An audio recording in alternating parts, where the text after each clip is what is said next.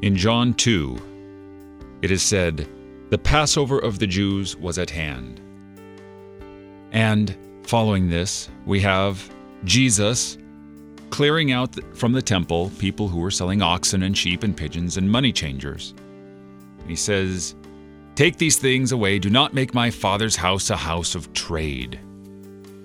Now, later on in the Gospel of Luke, it is said, My house shall be a house of prayer, it is written.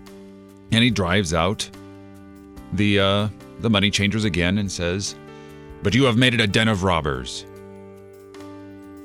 So, which one is right? Which phrase of Jesus is the right phrase? Well, how about both? Because if you think about it this way, if Jesus comes across money traders in God's house and it upsets him once, it kind of stands to reason that it would also upset him again if he came across it.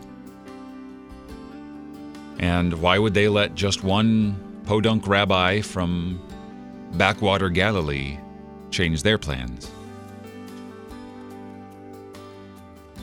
Stands to reason that the same things that angered him might still anger him.